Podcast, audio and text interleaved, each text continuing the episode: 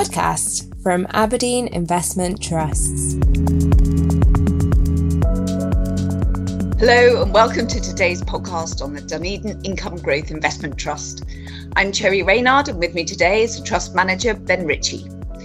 So, welcome, Ben. Um, let's start, if we can, with a existential question. So, people keep saying the UK is cheap, earnings are strong, UK companies are sound, but sentiment is still really poor. I'm wondering what could turn the tide on that? It's a great question, um, and it's something which I think UK investors have been wrestling with uh, for some considerable period of time. The discount at which UK assets are trading, particularly to the US, is as substantial as it pretty much ever has been.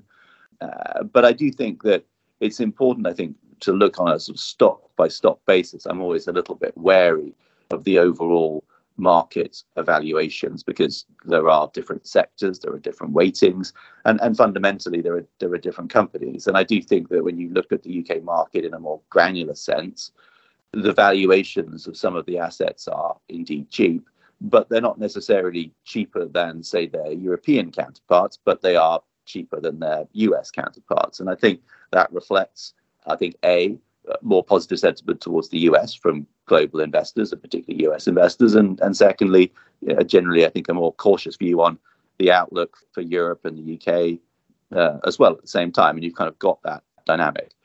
But I think in terms of the tide, I mean, if you look at the returns, total returns, I think from UK equities through 22 and 23 have actually been, I think, some of the best available uh, in the world, uh, and that does tend to be the case that UK equities in 22 at a time when global equities were down quite sharply, actually performed uh, in aggregate pretty well. And I think that was because they were coming from a, a, relatively low valuation base and meant that they weren't subject to the, the derating that we saw uh, across large parts of, of equities during the year. So I think one of the sort of benefit, I guess, of a, of a lowly valuation is actually that that should drive higher implied returns. And, and I think we have seen that uh, to some degree. So I don't spend a huge amount of time worrying about the rating that the UK market's are on. I spend time looking at the individual ratings that the stocks are on. As an investor, you want those to be as low as they possibly can be when you invest and as high as possible when you decide to sell. So, so fundamentally, I don't see low valuations as a problem. I mean, if anything, it's a it's an opportunity. But it, it's one of those things where investors continue to sort of fret about that that relative rating. But I think from an opportunity perspective, uh, you know, I think it's still it's still a, you know a positive for people looking to put money to work. One bit of good news this month was on inflation. I mean, how are you feeling about that? Are you kind of reserving judgment to see a more prolonged downward trend, or, or are you encouraged by that? Well, I think it's been taken positively by markets. We've seen bond yields a little bit. We've seen sentiment shift a little bit towards domestic UK assets, which has been helpful. And, and certainly we've got stock level, you know, quite a bit of exposure to domestically focused companies. So that's undoubtedly, you know, pretty helpful. Um, but I think you, know, I think we just have to see how it evolves. Generally speaking, people have underestimated the strength of, of UK inflation. I suppose in many ways they've underestimated the strength of inflation globally. So let's just wait and see how it evolves. Uh, but it, it is something that could be a helpful tailwind, I think, for sentiment and, and potentially valuations. You know, if we continue to see that trend coming through over the second half. But as I say, you know, I think inflation is one of those things that people don't really understand, and I wouldn't claim to be a great expert in it. Uh, and I think we just sort of, to some extent, see how it, it, it evolves.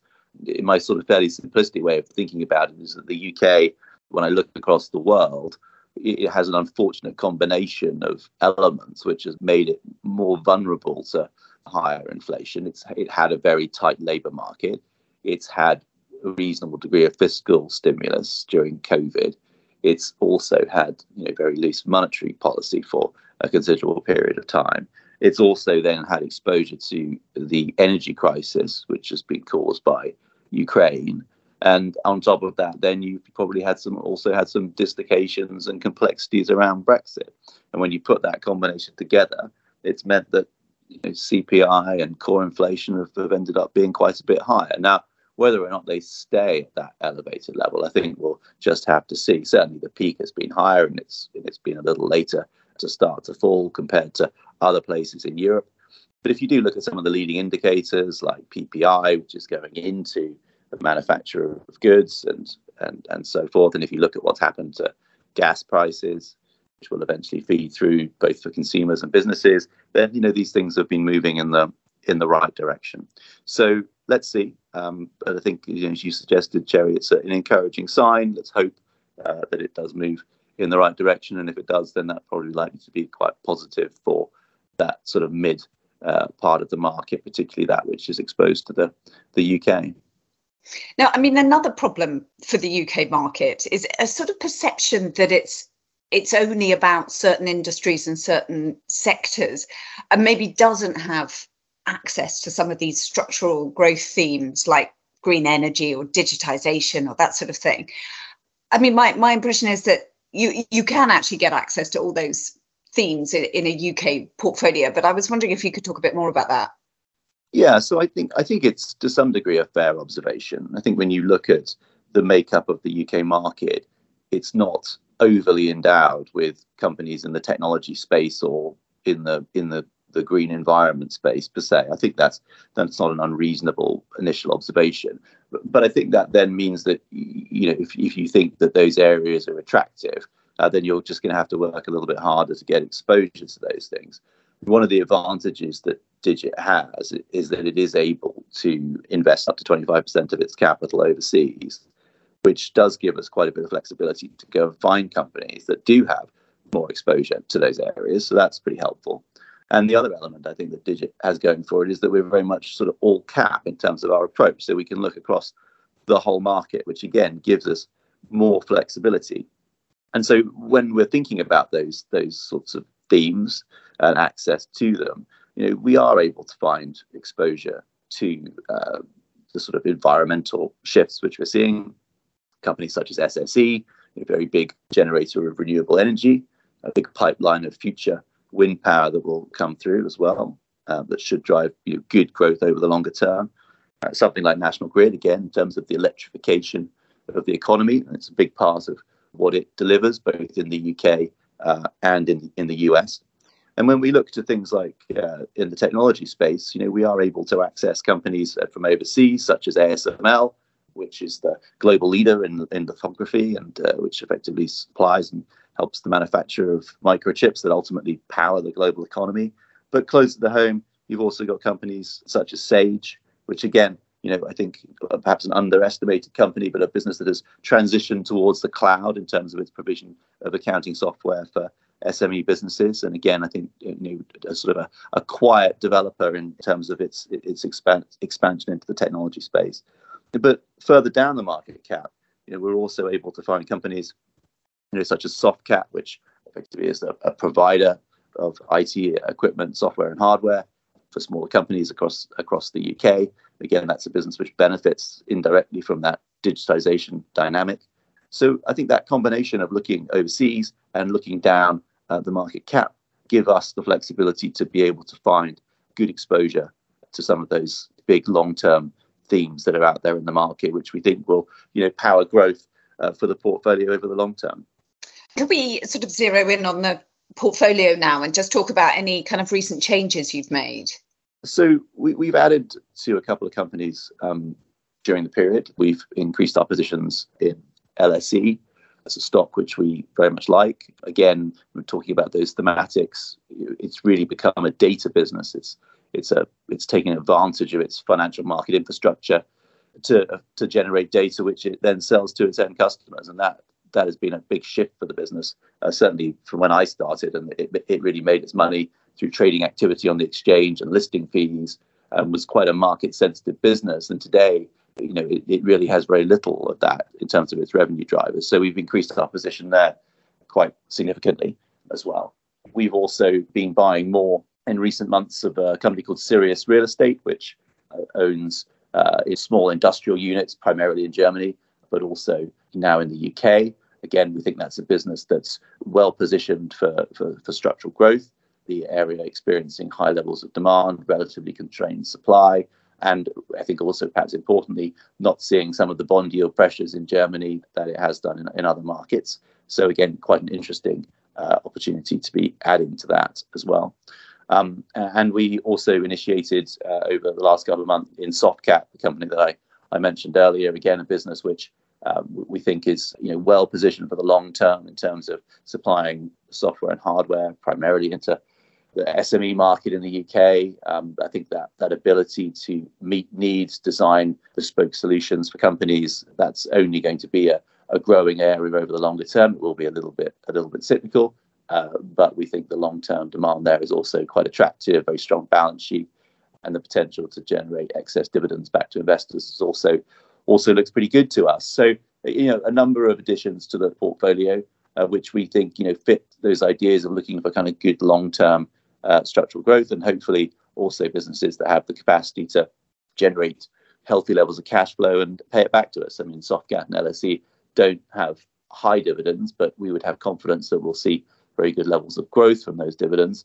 Sirius uh, offering actually a combination of a decent yield, around five, five and a half percent, but also uh, growing that quite attractively as well. So those have been the things that we've been looking at uh, over the over the recent times. Unilever had another strong set of results just recently, and I know that's a, a important holding in the trust. And it, it seems to have shown really strong pricing power to date. I wonder if you think that pricing power can be sustained as the impact of higher interest rates comes through and sort of impacts on households. I think pricing power is, a, is an interesting is an interesting dynamic. So I would say the pricing lever is something that companies had not particularly exercised uh, up until the sort of inflationary pressures that we started to see coming through from all COVID and all the factors that you mentioned earlier. I mean, I think initially, you know, Unilever did suffer some margin pressures, and I would say in the categories that it operates in, you know, some of them are, are more difficult to get full pricing back as well.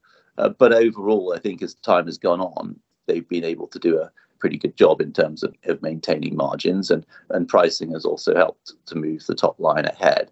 And we're probably through the worst in terms of the inflationary input cost pressures that they're going to face. And so I think that the key thing from here is, you know, retention of pricing, maybe a little bit of additional element, but it's also then being in a position to benefit from falling input costs that can allow your margins to re-expand. And so, to some extent, the game from here probably won't be necessarily about putting up prices, but it will be about maintaining price levels.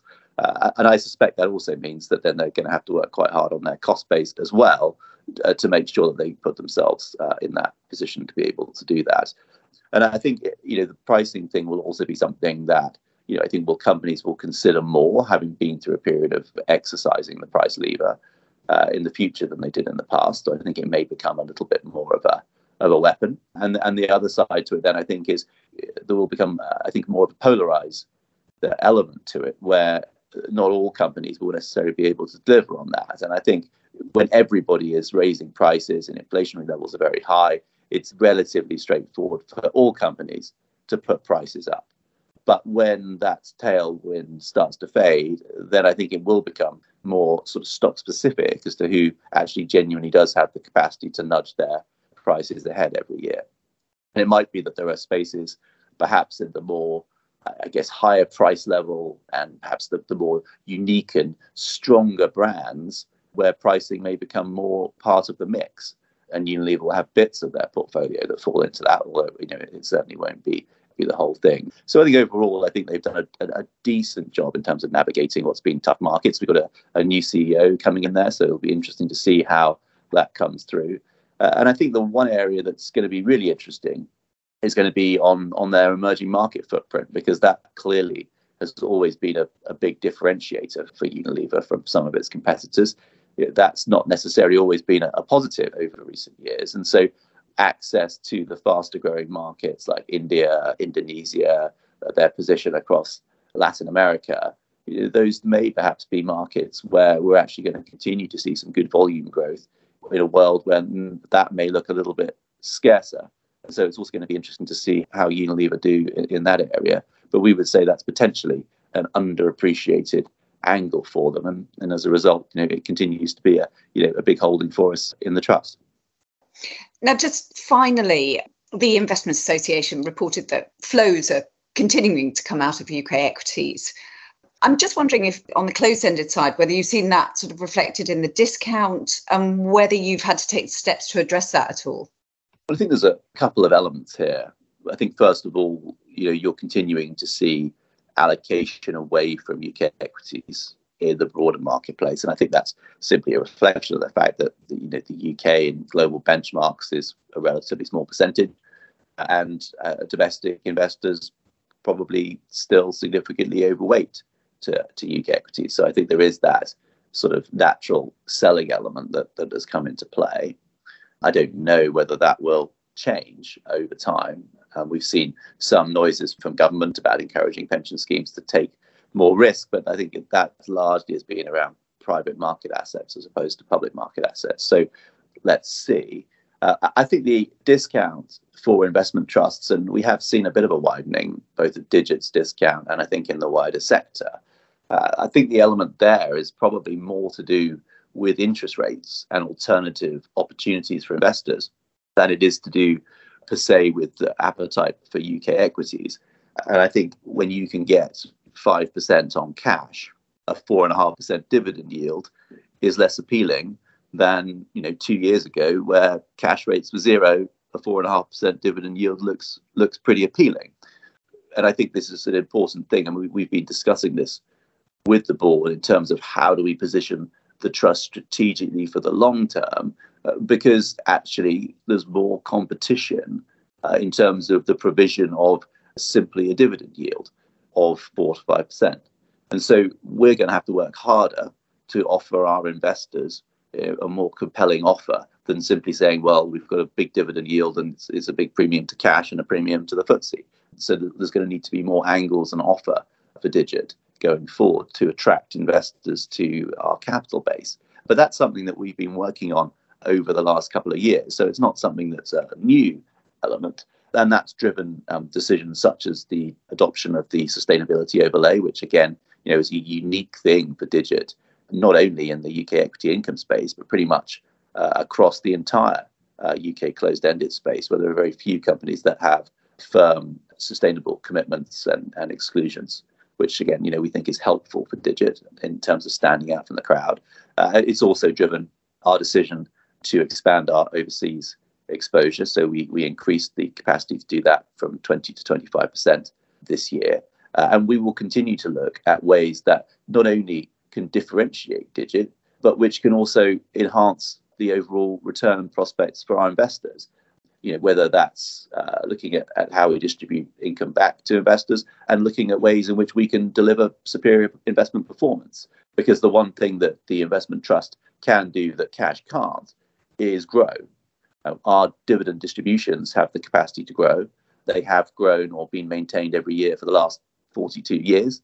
And that's something that you won't get from your cash in the bank. And so that element of some inflation protection that you can get from owning real assets, which Digit does in the form of equities, is also quite important. And I think we're going to have to work harder on explaining the benefits that investors can get both from a growing dividend from Digit and the capital returns, the total returns that investors can get from owning the stock. Uh, because at the end of the day, the dividend yield and comparing it to cash is just one half of the story for Digit. We'd expect there to also be a healthy capital return element to the total return picture, uh, whereas just simply owning cash or owning a bond maturity, well, the return you get is the return on the labor at the start, but it ain't going to be any more than that. And that, uh, I think, is an important point of difference, which we need to work hard on if we're going to get that uh, discount tightened and perhaps get the trust back to the premium that it was on not that long ago. Thank you so much, Ben, for all those insights today. You can find out more about the Trust at dunedinincomegrowth.co.uk. And thank you all so much for tuning in.